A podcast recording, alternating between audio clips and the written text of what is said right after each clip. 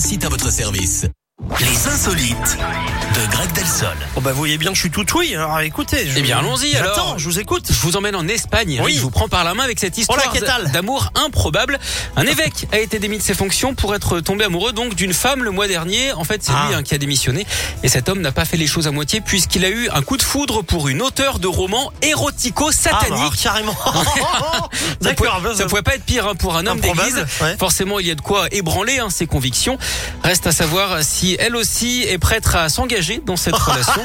En attendant, euh, Vous on êtes sait bête. où ils vont aller. hein. En attendant, Ils vont aller. à l'hôtel, évidemment. Ah oui. En tout cas, c'est très sérieux. Il y aurait même eu des rencontres avec le pape avant que le Vatican n'accepte hein, finalement sa démission. Sérieux, Ah. à ce point-là Ouais. En parlant en religion, savez-vous à qui aiment se confier notamment les amateurs de yaourt Des- euh, Les amateurs de yaourt. non, je ne sais pas, je, je m'attends au pire. Vous n'allez pas terminer la semaine sur une vanne pourrie, hein, rassurez-moi. Aussi. Bon, alors je vous écoute. Oh, Au percule.